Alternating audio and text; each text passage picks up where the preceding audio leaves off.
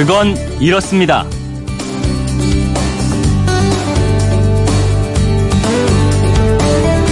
안녕하십니까 오승훈입니다. 옛사람들이 다양한 이야기 속에서 의미 있는 내용을 뽑고 압축해서 네 글자로 만든 말들이 있습니다. 사자성어라고 하죠.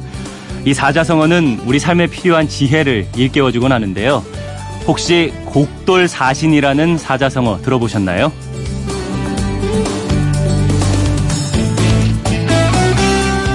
곡돌 사신이라는 사자성어의 뜻, 그건 이렇습니다. 옛날에 한 나그네가 어떤 집에서 하룻밤 신세를 지게 됐는데요. 이튿날 일어나더니 집주인에게 이렇게 이야기합니다. 어젯밤에 집을 좀 둘러보니 불이 날 가능성이 커 보이더군요. 불이 나지 않게 미리 굴뚝을 구부려 놓고 땔감도 옮기는 게 좋겠습니다. 하지만 주인은 이 말을 흘렸는데요. 얼마 안가 진짜로 불이 나고 맙니다. 다행히 이웃의 도움으로 불을 끈 주인은 큰 피해를 보지 않아 감사하다면서 마을 잔치를 벌이는데요. 이런 모습을 본 한 이웃이 이러는 겁니다. 불을 끈 이웃들이 고생하기는 했지만 일전에 그 나그네의 조언을 듣고 굴뚝을 구부리고 땔감을 옮겼다면 애초에 불이 나지 않았을 텐데 여기서 나온 말이 바로 곡돌 사신 즉 곡돌 굴뚝을 구부리고 사신 땔감을 옮긴다는 뜻입니다. 이번 폭우에 안이한 대응으로 물난리를 겪은 일부 자치단체를 보면서 미리 곡돌 사신 했더라면 하는 안타까운 생각이 들었는데요. 내 주변에는 혹시 곡돌 사신 할 게 없는지 오늘 같은 날 좀 살펴봐야겠습니다. 9월 2일 일요일 그건 이렇습니다. 오승훈입니다. 오늘 첫 순서 스포츠 코너로 문을 열겠습니다.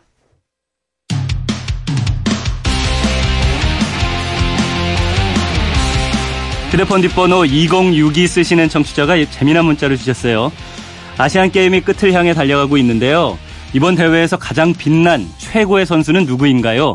김종건 기장님은 우리가 잘 모르는 뒷얘기도 많이 아실 것 같은데 좀 나눠주세요. 부탁합니다. 크크. 이런 내용인데요. 부탁을 안 드릴 수 없겠죠? 스포츠 속 그건 스포츠 동화 김종건 기자 모셨습니다. 안녕하세요. 네, 안녕하세요. 네. 성화가 오늘 밤에 꺼지죠? 네, 그렇습니다. 네. 이번 아시안 게임에서 가장 빛난 최고의 스타는 누구일까요? 그 아무래도 대회 초반에서 수영에서 6관왕을 차지한 그 일본의 여고생 선수 그 이케 리카코 선수가 아닌가 싶습니다. 네. 1982년 뉴델리 아시안 게임에서 그 사격에서 북한 선수가 7관왕에 오른 적이 있었거든요. 네. 그 석일산 선수인데 거기 북한에서 사격 영웅인데 이 선수가 가장 아시안 게임에서 단일 종목에서 가장 많은 메달을 땄었고 이제 이번에 그 이케 선수가 두 번째로 많은 6개 금메달 을 땄습니다. 네. 근데 이 이케 선수가 굉장히 재밌는 게요. 이 어머니가 그 이케 선수를 낳았을 때 욕조에서 이 선수를 갖다가 낳았다고 그래요. 예. 그리고 이제 이름도 그 이케 리카코 뜻이 연못과 강 위에 피어 있는 꽃. 그 이러니까 굉장히 물하고 좀 관계가 깊게 돼 있는데 그렇네요. 세살 때부터 이제 어머니가 수영을 시켜 가지고 수영을 배웠고요. 다섯 살때 이미 뭐네 가지 영법을 다 마스터를 어. 했었습니다. 그리고 네. 2015년 중학교 3학년 때 세계 주니어 선수권 대회 나가 가지고 금메달 두 개를 따냈고 그리고 예. 저병 여자 100m 일본 신기록을 세워버렸습니다. 뭐그 엄청난 일을 해가지고 일본이 이제 깜짝 놀란 거죠. 음. 네. 그래서 이제 2016년 리우 올림픽에도 출전을 했었어요. 이 선수가. 이제 네. 그때는 경험을 쌓으라고 내보냈는데 당시에도 그 일본 선수는 사상 최대로 일곱 종목을 내보냈거든요. 지금 많이 경험을 해라라고 했었었고 이번에 아시안 게임에 나갈 때도 이키에 선수가 뭐라고 그랬냐면 네. 내가 출전하는 모든 종목에서 다 우승하고 싶다라고 해서 굉장히 욕심을 냈는데 정말 말대로 6관왕이 됐는데 예. 이케 선수가 19일 날 수영을 좀 일찍 시작했습니다. 개영 400m에서 금메달을 땄었고요. 그다음에 20일 날 저병 50m, 자유형 100m 두 개를 땄는데 시상식 끝나자마자 다음 경기에 가지고 또 땄었습니다. 그러니까 네. 이런 투지라든지 이런 게 보통이 아닌 거죠. 그다음에 예. 21일 날 저병 100m, 23일 날 홍계영 400m 이렇게 해 가지고 5관왕이 됐었고요. 예. 그다음에 개영 800m 그다음에 혼성 홍계영 400m에 나와가지고 은메달을 따고 음. 마지막 24일 날 자유형 50m 이거 중국 선수랑 경쟁이 됐었는데 처음부터 끝까지 숨 한 번 안 쉬고 질주해가지고 6관왕을 완성을 했었습니다. 야, 이게 근데 쉰 날이 거의 없는 것 같아요. 대단하네요. 예, 그리고 이 선수가 이제 신체적인 장점이 굉장히 좋은데요. 키가 큽니다. 170. 음. 그다음에 발 사이즈가 265mm니까 음. 보통 뭐 성인 남성보다 뭐 좀 더 클 수도 있고 뭐 이런 건데 네. 아무래도 수영은 발 손발이 크면 이렇게 물갈기 역할을 하기 때문에 좀 스피드가 생기거든요. 네. 그래서 그런 면에서 굉장히 좀 장점을 갖고 있는데 이제 2020년 도쿄 올림픽 일본에서 자기네 나라에서 이제 올림픽을 하는데 네. 여기 수영에서 지금 어떤 스타가 하나 나와주기를 일본 수영계가 바라고 있는데 딱 이케 선수의 지금 이 성장하고 자기 전성기랑 지금 이제 도쿄 올림픽이 맞아 떨어져 가지고 음. 굉장히 지금 일본은 기대가 많이 되고 있습니다. 예. 이제 이 선수가 끝나자마자 다시 이제 다른 그 동료 선수들하고 일찍 귀국을 했었어요. 음. 근데 좀 남아서 사실은 뭐 좀 여러 가지 좀 하고 그랬어도 되는데 이 이제 학기가 개학을 하니까 학교 수업 들으려고 일찍 귀국을 했고 이제 가서 소감을 밝혔는데 그래도 자기가 힘든 훈련 동안에 방학 숙제를 다 해놔서 오. 그게 가장 금메달보다 더 기쁘다라고 얘기한 게 화제가 됐습니다. 네. 청소년 여학생이 참 대단하네요. 예. 우리 선수단 경기는 어떻게 보셨습니까? 이번에 보면 전통적인 우리가 이제 메달밭 그 하고 전략 종목 있었는데 네. 여기서 좀 희비가 좀 엇갈린 게 있었습니다. 배드민턴 같은 경우는 가장 지금 성적이 나빴는데요. 1978년 방콕 대회 이후 처음으로 동메달조차 따지를 못했던 음. 노메달을 했거든요. 네. 그러니까 이게 지금 굉장히 충격적인 사실인데 남녀 단체전, 개인전 모두 8강에서 탈락을 해버렸습니다. 음. 40년 만의 일이고 이 보통 이 배드민턴은 네. 그 아시아가 워낙 셉니다. 뭐 중국, 인도네시아 뭐 이런 데가 세기 때문에 예. 올림픽 메달보다는 사실은 아시안 게임 메달이 더 힘들다고 얘기도 하기는 하는데 어, 그래서 과감한 세대 교체를 했는데 그 이제 후유증이 드러나서 과연 이제 앞으로 이제 2년밖에 지금 안 남았는데 올림픽이 네. 어떤 대책을 세울지 궁금하고요. 네. 여자 이제 양궁도 우리가 recurve 종목에서는 뭐 세계 최강이거든요. 네. 그래서 보통 했다 그러면 이제 뭐 전체 8개 메달이 있으면 우리가 뭐 7개, 뭐 많으면 8개 다 뭐 이렇게 따려고 하는데 이번에는 금메달이 4개 땄습니다. 그리고 은메달 3개, 동메달 1개 땄는데 사실은 뭐 다른 사람들이 보면 뭐 그 정도면 굉장히 잘했다고 할 수 있는데 그렇죠. 양궁 우리 팬들이 양궁에 대해 갖고 있는 기대치 예. 이가 너무 큰 거죠. 그리고 본인들도 생각했던 목표가 이게 아니었거든요. 네. 그래가지고 그 이제 이 모든 종목이 다 끝나면 그 현지에서 이제 한국인 취재진들을 모아놓고 기자회견을 하는데 선수들이 거기 나왔는데 마치 죄 지은 사람처럼 고개를 숙이고 있는 음. 이런 상황이 벌어졌습니다. 그러니까 본인들은 이 네 개의 금메달 두 개의 은메달을 만족을 못 하는 거죠. 그래서 뭐 이런 음. 것들에 대한 것 좀 있고요. 네. 대신 용, 양궁에 지금 이제 compound 종목이라고 이제 새로 도르래를 이용해서 쏘는 게 있는데 네. 아직 정식 종목은 채택되지 않았는데 10년 뒤쯤에는 이게 이제 분명히 정식 종목이 될 걸로 다 기대를 하고 있는데 여기서 우리가 금메달 두 개를 땄습니다. 네. 그래서 이거는 우리가 좀 새로운 전략 종목이 될 것 같고 그다음에 recurve 종목은 대회 방식이 좀 많이 바뀌어가고 있습니다. 그래서 세트제로 바뀌면서 워낙 전력이 평준화가 되고 한국이 워낙 잘하니까 한국을 견제하기 위한 계속 새로운 제도가 나오는데 음. 우리가 좀 더 많은 좀 이렇게 분발을 좀 해야 되지 않을까라는 좀 생각이 좀 듭니다. 네.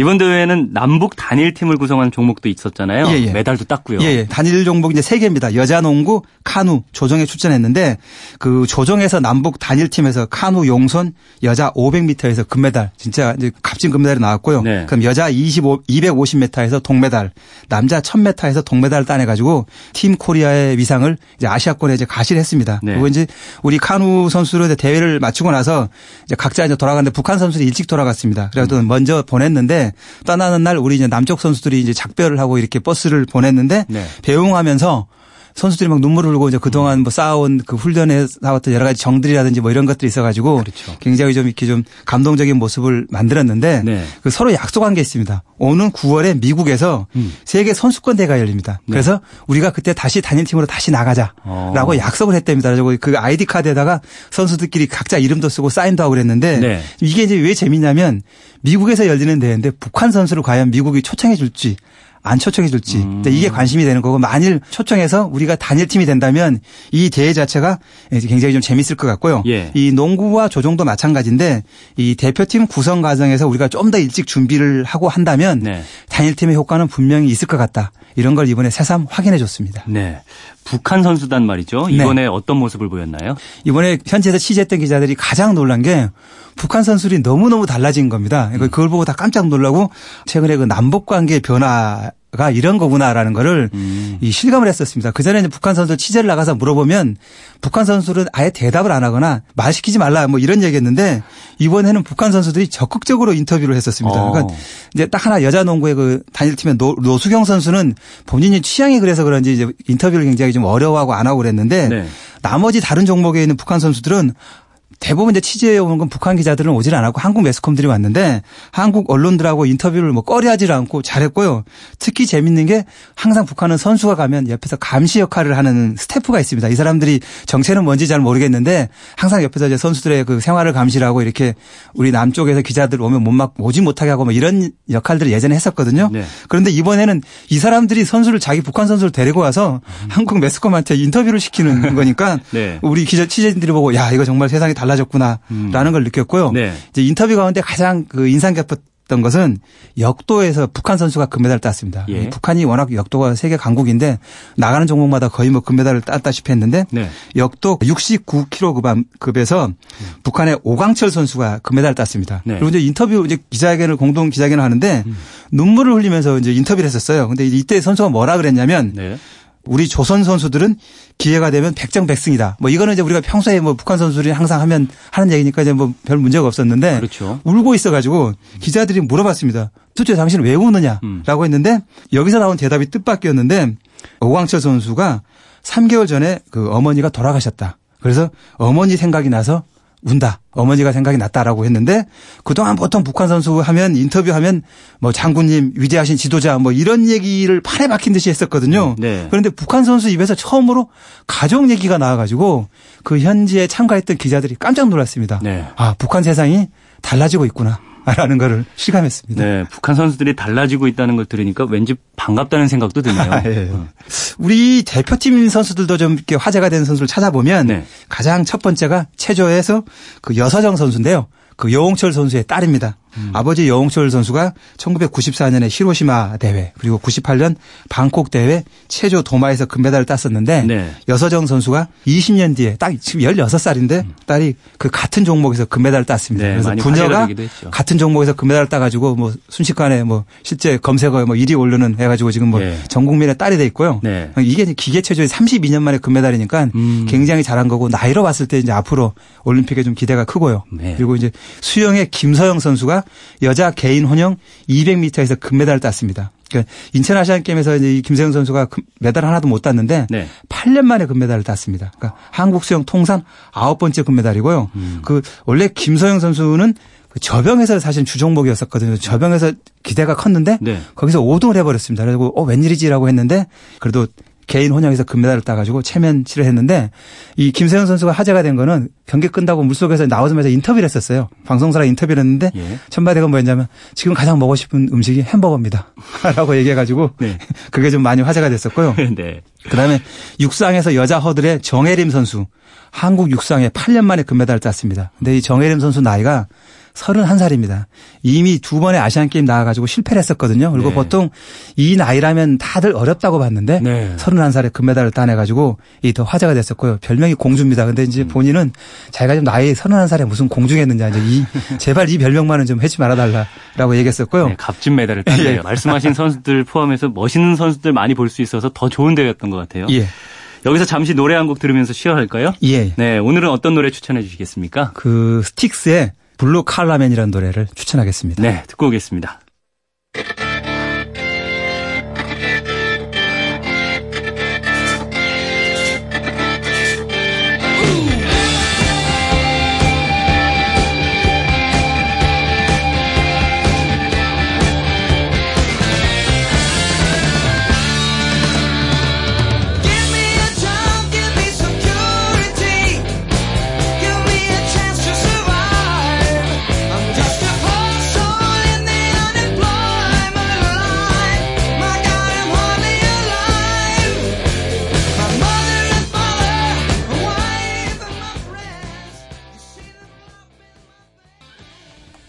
신나는 노래 듣고 오셨는데요. 일요일에 마련하는 스포츠 속 그건 이제 후반전입니다.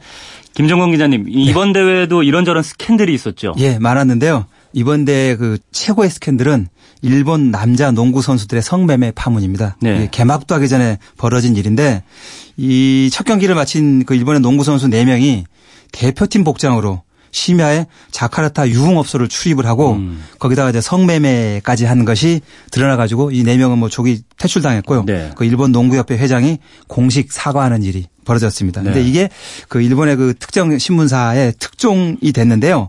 그날 그 신문사의 기자들이 우연히 그 자카르타 유흥가 주변을 지나다가 네. 이 농구 선수들을 봤답니다. 그래서 뒤를 따라가서 사진을 찍고 그다음에 이제 그 했던 저 경로를 밟아 다니면서 그 관계자들 그 했던 관련자들 그 옆에 이제 뭐 가게나 이런 사람들의 인터뷰까지 다 따가지고 네. 선수들이 뭐 발뺌할 수 없게 이렇게 딱 한 상황을 만들어 버려 갔는데요. 그래서 그래서 이제 결국은 그 일본은 농구 12명의 선수가 왔는데 4명이 퇴출되고 8명 가지고 결국 경기를 끝까지 다 하긴 했었습니다. 네. 그런데 이제 이 특종을 놓고 사실 좀 다른 목소리도 나오는 게 뭐냐면요. 선수들이 이렇게 일탈 행동을 할때 그 그러면 그 일본의 취재진이 옆에서 봤으면 네. 하지 말라라고 좀 막거나 음. 경고의 신호를 줘서 사고를 만들지 않을 수도 있었을 텐데 혹시 이 기자들이 특정 욕심에 그냥 내버려 둔 건 아닌가라는 네. 얘기도 나오고 있는데 아직까지는 지금 정확하게 어떤 경로에서 이 보도가 다 된 건지가 나오질 않아서 좀 더 이 사태는 좀 지켜봐야 될 것 같습니다. 네. 김 기자님도 국제대회 현장 많이 취재하셨지만 예. 국제대회에서 이런 종류의 스캔들이 꽤 있습니까? 예, 가끔 이런 게 나오는데요. 그 1990년인가요? 중국에서 이제 당시 처음으로 이제 중국이 이제 국제화돼서 개방을 해가지고 국제 스포츠 대회를 열었던 게 네. 90년 베이징 아시안 게임이었습니다. 그래서 아시아에 있는 많은 매스컴들이라든지 관심이 됐고 이제 갔죠. 중국이라는 나라가 이제 그동안 닫혀 있다가 열린 거니까 갔는데 네. 그때도 이제 그쪽 사전에 저 경계라고 주의를 준 게 뭐냐면 그 당신네 나라에서 했던 대로 행동을 하면 안 됩니다. 여기는 중국이라는 나라의 문화를 지켜주시고 특히 그 성매매 이런 것에 대해서는 조심해 주시기 바랍니다라고 이게 계속 경고의 신호를 줬었거든요. 예. 그런 와중에 어느 나라의 취재진인데 이 사람이 현재에서 성매매를 시다다가 중국 공안 당국에 적발이 됐습니다. 네. 그래서 이 사람은 결국 추방이 됐었어요. 근데 당시 중국 당국은 끝까지 공식적으로 누구고 어느 나라고까지는 밝히지 않았고 확인도 해주지 않았는데 네. 취재진 사이에는 이제 이미 이제 소문이 나 있었거든요. 근데 이제 그 전원을 해서 내려온 경고용 발언에 따르면 사건의 당사자 여권에 호색한이라고 딱 찍어서 내보냈다라고. 그래서 절대로 이런 일을 하지 마십시오라고 이렇게 아름아름해서 내려왔거든요. 그러니까 네. 중국은 이렇게 직접적으로 얘기를 안 하지만 간접적으로 이렇게 여러 경로를 통해서 생활을 조심하십시오라고 이렇게 주의가 많이 들어옵니다. 음, 지금 취재진들은 그러지는 않겠죠. 근데 이번 자카르타 팔렘방 아시안 게임 현장에 취재 나간 기자들은 예. 주로 무슨 얘기를 많이 하나요? 그 이구동성으로 얘기하는 게 그 동선이 좋다고 얘기를 했었습니다. 음. 그러니까 우리가 메달밭으로 이제 꽂고 있는 펜싱, 태권도, 레슬링이 그 모두 자카르타 컨벤션 센터 안에 있는 이 체육관에서 열렸는데 예. 이 펜싱, 태권도, 레슬링 경기장이 안에 딱 있거든요. 그래서 취재진들도 움직이기도 좋지만 관중도 그 종목 티켓을 사면 이 경기 끝나고 이 경기 보고 이렇게 세 경기를 그냥 바로 옆, 옆 이렇게 경기장이 있으니까 음. 예. 그 굉장히 움직이기가 편하게 됐었어요. 그래서 이런 것들은 참 잘 만들어 놨다라는 생각이 들고 예. 기자들이 보면 보통 이제 main gate를 지나서 취재 다니는 그 국제 방송 센터 그다음에 main media center MPC라 그러는데 이거를 지나면 이 세 경기장이 있었거든요. 네. 예. 그래서 취재진들이 주로 그 경기장 주변에 많이 모여 있었고요. 음. 그래서 이 우리가 2014년에 인천 대회를 생각해 보면 네. 이런 경기장에 이 동선 짜는 거 참 중요하다 생각이 되는데 당시 그 펜싱하고 태권도 경기장이 우리는 어디 있었냐면 고양하고 강화도 있었습니다. 우리나라에 사는 사람들은 그나마 이렇게 지리를 아니까 문제가 없지만 외국인 취재진들은 이 고향하고 강화도를 가려고 그러면 이제 2시간, 3시간 걸로 되고 셔틀버스를 타지 않으면 갈 길이 없었거든요. 그래서 당시 그 현지의 그 외국인 기자들이 굉장히 힘들다라고 했는데 인도네시아는 그런 면에서 굉장히 동선을 잘 짜놨고 어, 성공을 했다 라고 볼 수가 있을 것 같습니다. 그렇군요. 예. 그런데 대회 운영이 좀 미숙했다는 지적도 있던데요. 예, 뭐 그런 것들은 뭐 거기 좀 전력 사정이 좀 나빠가지고요. 경기하다가 뭐 좀 전력이 좀 이렇게 꺼진다든지 이런 거 있었었는데 음. 이 대신 좀 미숙은 했지만 이 자원봉사자들이 너무너무 친절했고 잘 도와줬다고 합니다. 그래서 예. 그런 것에 대해서 좋은 인상을 줬었고요. 근데 아무래도 시설이나 이런 것들 뭐 전자제품 이런 시설들은 역시 인천대회가 최고였다라는 말들이 좀 나오고 있는데요. 이 선수촌은 사실은 참 멋있게 지어놨더랍니다. 네. 그래서 들어가 봤더니 굉장히 방이 좁고 이제 방에는 에어컨이 달려 있는데 거실에는 에어컨이 없답니다. 음. 그리고 이제 방이 좁아서 등치 큰 선수들이 들어가면 거의 움직일 수도 없고 그다음에 침대도 작고 그래가지고 예. 선수들이 방에서만 이렇게 생활하게 돼 있는데 이 또 더운 나라인데 냉장고가 없었답니다. 음. 그래서 이제 거기다가 선수 약품 같은 것들 보관해야 되는데 냉장고가 없어가지고 이제 안 되니까 네. 어떤 정보고 그냥 돈을 털어서 이제 거기서 현지에서 냉장고를 샀죠. 그래가지고 이제 설치를 했는데 그 조직위원회나 이런 쪽에서는 이게 잘못하면 과전류가 흘러가지고 정전이 될 수 있으니 네. 어, 좀안 했으면 좋겠다라는 좀 눈치도 좀 왔었고요. 네.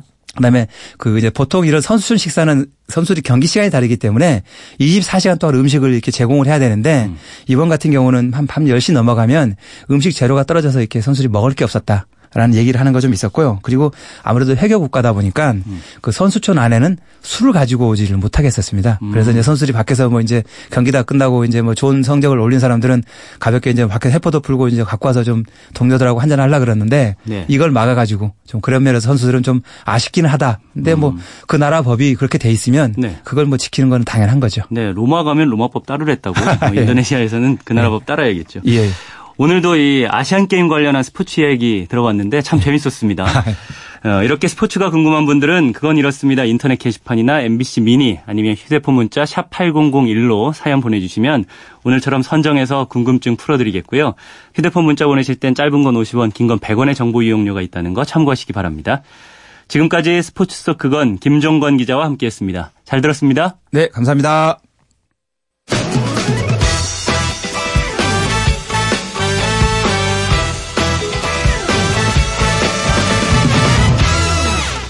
오늘 기차 타실 분도 계실 텐데요.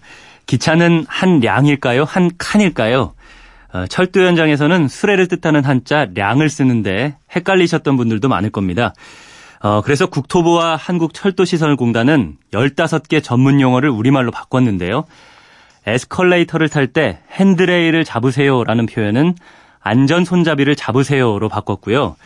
촉지도는 점자 안내도로 열차가 뒤로 달릴 때 쓰던 퇴행 운전을 후진 운전으로, 열차 시격은 배차 간격으로, 편성이라는 말은 열차 편성이나 열차 등으로 순화하기로 했는데요. 벌써 고쳐 불렀어야 할 표현들이 참 많죠. 아직도 우리 주변에는 바꿔야 할 것들이 적지 않은 것 같습니다. 그건 이렇습니다. 오승훈입니다. 저는 잠시 한숨 돌리고 클래식 코너로 돌아오겠습니다.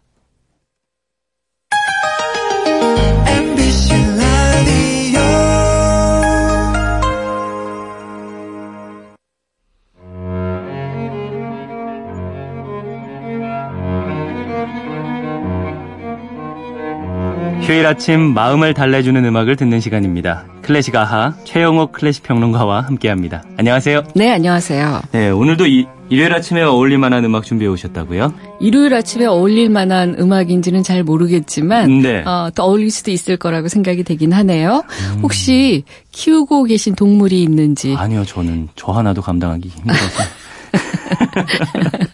어, 굉장히 강렬하게 다가오는 멘트였습니다. 그래서 오늘은 사실은 반려동물 1천만 시대라고 합니다. 아, 예. 반려동물을 안 키우시니까 조금 얘기가 다르긴 하겠지만 네. 그러다 보니까 어, 안 키우시는 분들은 좀 생소하긴 하지만 음. 키우시는 분들이 굉장히 궁금해하는 부분들이 많아졌어요. 어, 그렇죠. 그리고 어, 아무래도 사람은 말로 소통이 가능하니까 가능한데 음. 이 동물들은 말이 서로 통하지 않기 때문에 네. 오히려 사람보다 어려운 부분들이 있거든요. 그렇죠. 그래서 많은 분들이 특히 이제 저 같은 사람들한테 음. 문의해 오시는 부분들은 음. 이 반려동물들이 스트레스 받았거나 아니면 반려동물들이 뭐 문제가 있을 때 이 안정을 위한 음악에 대한 문의가 오. 어. 많습니다. 그리고 어떤 분들은 반려동물을 위한 콘서트 같은 게 가능하느냐라고 물어보시는 분들도 있고요. 네. 실제로 진행이 되는 경우도 있긴 합니다. 그래서 어 이런 음악들을 이 반려동물의 안정을 위해서 도움이 될 만한 음악들을 준비를 해봤습니다. 오늘 이 시간도 반려동물과 함께 듣는 방송이 되지 않을까 싶은데요. 아, 어떤 음악들이 있는지. 예. 반려동물 키우시는 분들이 막 깨우고 있을 것 같습니다. 같이, 같이 들으려고요. 네. 어떤 음악들인지 궁금합니다. 아, 아무래도 예를 들어 이제 어, 반려동물의 스트레스를 달래줄 만한 음. 뭐 어, 일명 힐링 음악이라고도 할 수 있겠죠. 네. 어, 이런 음악을 오늘은 중심적으로 준비를 했는데 네. 아, 클래식 음악 중에서는 대표적인 힐링 음악이라고 하면 굉장히 많은 작곡가의 음악 이 있지만 음. 대체로는 모차르트의 음악을 어. 많이 꼽습니다. 네. 아, 아마 또 이거는 어 사람들에게도 적용이 많이 돼서 음. 어 임신을 하신 분들이 태교를 할 때도 네. 클래식 음악 많이 듣는 분들 보시면 그 중에 모차르트 음악이 굉장히 많이 듣거든요. 네, 경험이 있으신 것 같아요. 음, 요즘에. 아 요즘에. 네. 축하드립니다. 네. 지금 아, 눈이 반짝하셨어요. 네.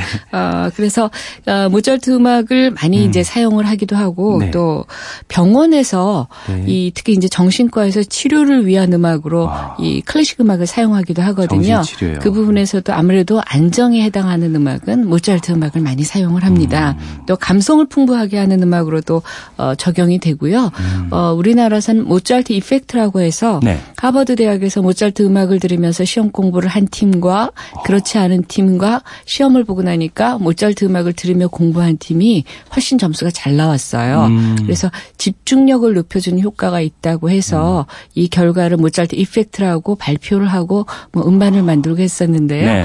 어, 어마어마한 아, 우리나라 사람들에게 그렇죠. 예, 관심을 받았겠죠. 효과가 네. 아, 일어나서 폭발적인 관심을 받았었던 일도 있었습니다. 아, 모차르트 음악이 어떤 점이 그렇게 작용을 하는 걸까요?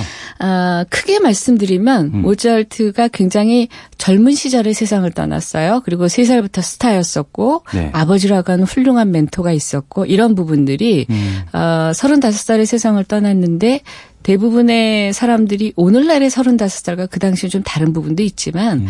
어, 아주 성년이 되기 전에 떠났다는 거. 그리고 경제적으로는 어려웠지만 본인이 천재였었고 아버지가 그것을 컨트롤 잘해줬기 때문에 네. 어, 극심한 고통이나 극심한 절망 같은 경우를 모차르트는 그렇게 많이 경험을 해보지 않았습니다. 네. 그러다 보니 음악이 전반적으로 너무 우울하거나 음. 너무 깊은 고독을 노래하거나 너무 처지거나 하는 음악들이 거의 없어요. 대부분 그렇군요. 대단히 따뜻하고 음. 그리고 더 중요한 것은 한음 한음이 굉장히 영롱하게 연주가 됩니다. 네. 천상의 아, 음악이라고 하는 부분도 바로 이런 부분 때문에 그런 부분인데요. 네. 아, 그래서 아, 또 한 가지는 이 사람이 편안히 쉬고 있을 때 심장 박동이 굉장히 편안하지 않습니까? 네. 모차르트 음악의 박자들이 대개 그런 박자들이 대부분입니다. 네. 그래서 많은 클래식 음악 중에서도 이 심신을 좀 안정시키고 음. 편안하게 하고 집중력을 높여주는 데는 모차르트 음악이 가장 적절하게 여겨졌던 거죠. 아, 그런 이유군요. 네. 네. 야, 모차르트의 어떤 곡들을 그럼 한번 들어볼까요? 어, 고전에 제가 이 모차르트 음악을 어, 사실은 오늘 반려동물을 안정을 위한 음악 첫 번째로 꼽았던 이유가 사실은 있었는데요. 네. 예, 저도 사실은 그런 경험이 있거든요. 제가 우연한 기회에 어, 유기 고양이를 키우게 됐습니다. 네. 뭐 제가 원했던 건 아니고요. 우리 딸아이가 원해서 그렇게 된 건데 네. 어, 이 유기 고양이를 굉장히 어, 데려오지 않으면 어, 죽을 수 있다고 해서 이제 데려오긴 했는데, 네. 어, 이 아이가 집에 와서 어디 구석에 들어가서 나오지도 않고 음. 밥도 먹질 않는 거예요. 음. 그래서 제가 너무 걱정이 된 거죠. 살려주겠다고 데리고 왔는데, 어, 이게 잘못되는 게 아닌가 너무 네. 걱정이 돼서 밥도 먹지도 않고 나오지도 않고 강아지랑 틀리게 고양이는 어디 으슥한 곳에 숨어버리면 안 나오거든요. 음. 어, 그래서 너무 고민을 하다가 문득 생각을 했죠. 어, 내가 음악 평론가고 어. 음악 강의를 많이 하고 다녔고 네. 모차르트 이펙트 얘기를 하고 다녔는데 이걸 한번 적용해 볼까? 병원에서도 치료 음악으로 쓰는데 역시 그래서 네. 그냥 이건 지푸라기 잡는 심정으로 어 그냥 아침에 나오면서 모차르트 음악을 그냥 틀어놓고 어. 나왔어요. 어. 네. 하루 종일 들었던 거죠. 예. 그리고 뭐 효과가 있을 거라는 기대를 오히려 저는 별로 안 하고 그냥 그날 저녁에도 안 나오고 있어서 걱정을 하며 잠이 들었는데 음. 새벽에 부스럭부스럭 하는 소리가 있어서 음. 나가 보니까 이 고양이가 나와서 밥을 먹고 있었던 아. 거죠. 제가 더 놀랐습니다. 네. 이 효과에 대해서. 그렇군요. 네, 그래서 직접 이렇게 경험을 해보신 거군요. 그렇죠. 그래서 모차르트 이펙트 음악이 주는 효과를 제가 그렇게 많이 강의를 하고 다녔으면서 실제로 어, 뒤늦게 알았던 음. 어, 아주 중요했던 순간입니다. 아, 신기하네요. 지금도 고양이는 그때 모차르트 음악이 나오면 조용히 와서 두 다리를 포개고 앉아서 이 음악을 듣곤 합니다. 아, 그때 들려주셨던 음악이 이 곡인가요? 네. 모차르트 피아노 협주곡 23번의 2악장이거든요. 네. 어, 21번도 많이 유명하지만 음. 이 곡이 많이 유명한데 아마 많이 들어보셨을 겁니다. 일단 좀 들어볼까요?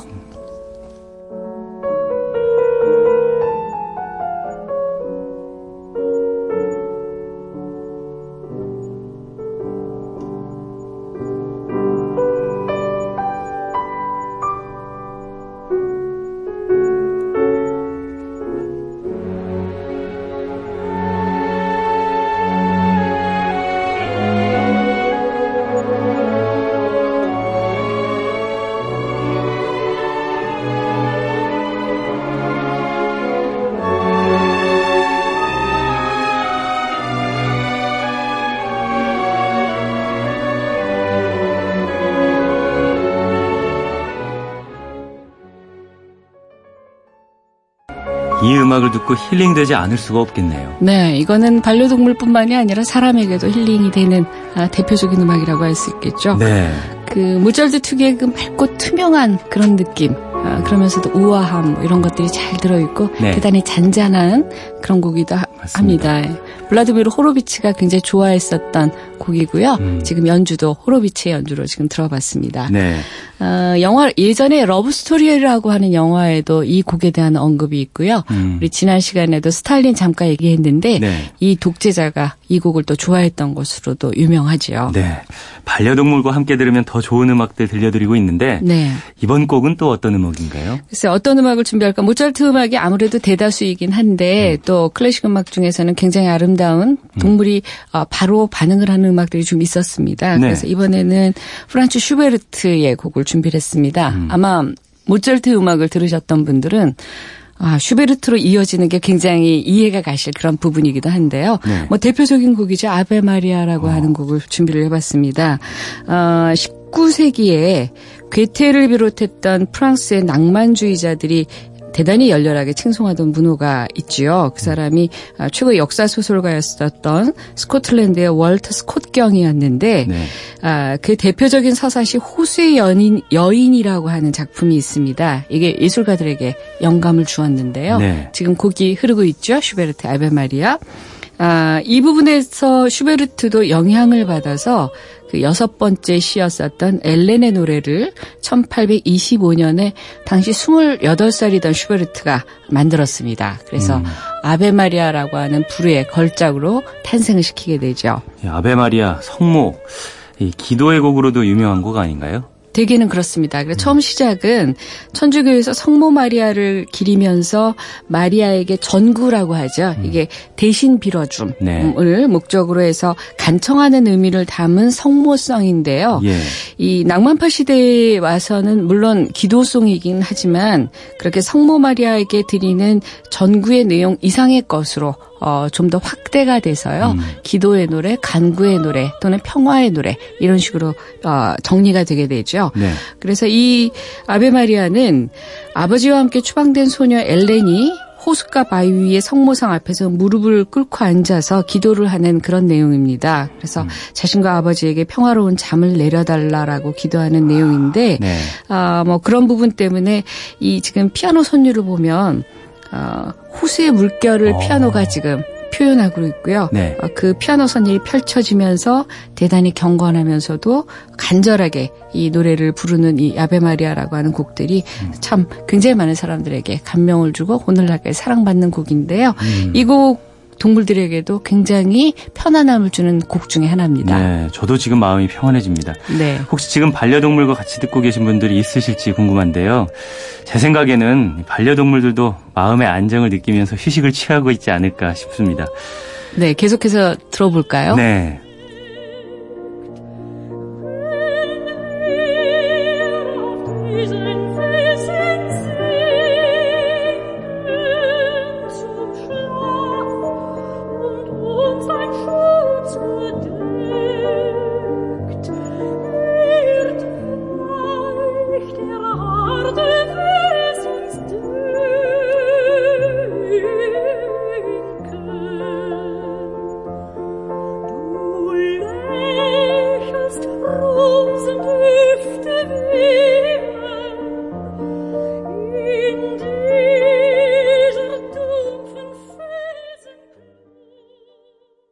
들으면서 얘기 나눌 때도 마음이 많이 편안해지고 있었는데 네. 다 듣고 나니까 굉장히 편안한 느낌이 들어요. 네, 지금 보기에도 오승은 아나운서가 힐링되고 있는 듯한.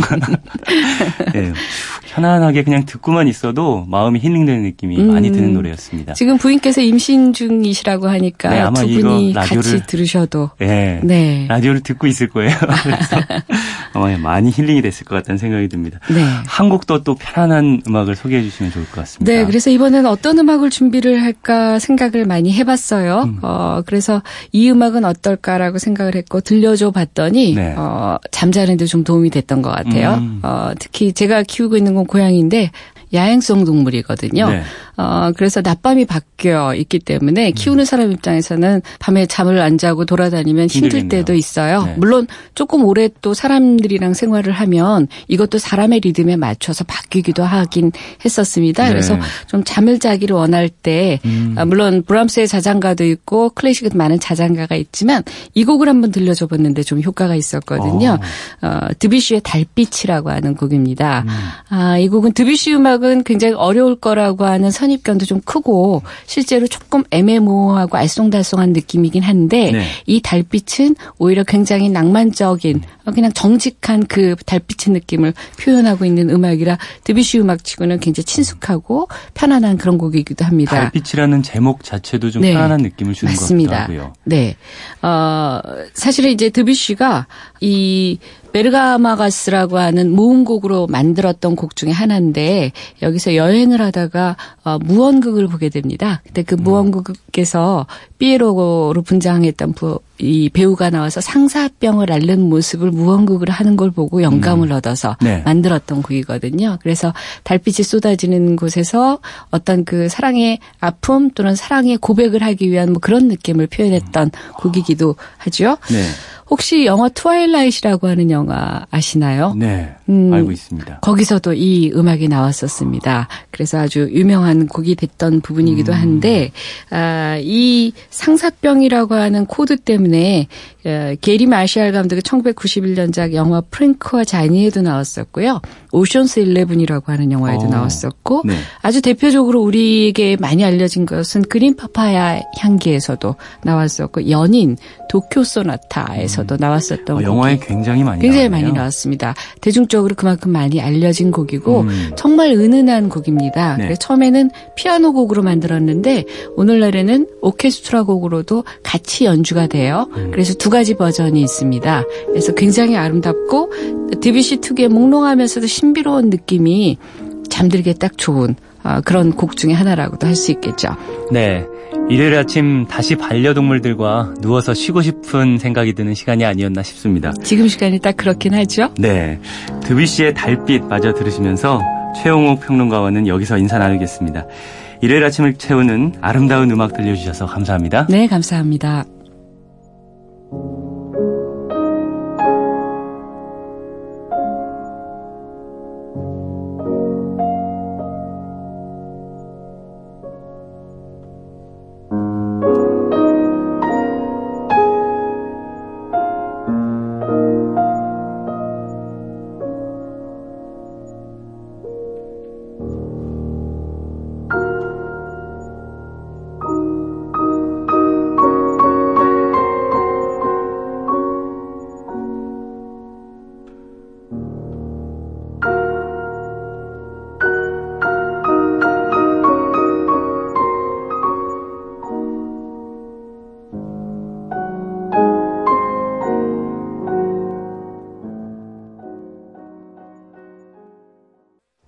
주말 아침, 특히 지금같이 이른 아침 시간은 오롯이 내가 원하는 걸 할 수 있는 시간이 아닌가 싶습니다. 누군가는 잠을 택하고 누군가는 여행을 택하죠. 그런데 지금 저희 방송 듣기를 선택해 주신 분들도 있죠. 그분들께 오늘 방송이 선택할 만한 가치가 있는 시간이 됐다면 참 좋겠습니다. 마지막 곡 준비했어요. 앙드레 가뇽의 로망스 보내드리면서 저는 내일 다시 찾아오겠습니다. 일요일 아침입니다. 편안한 하루 보내세요.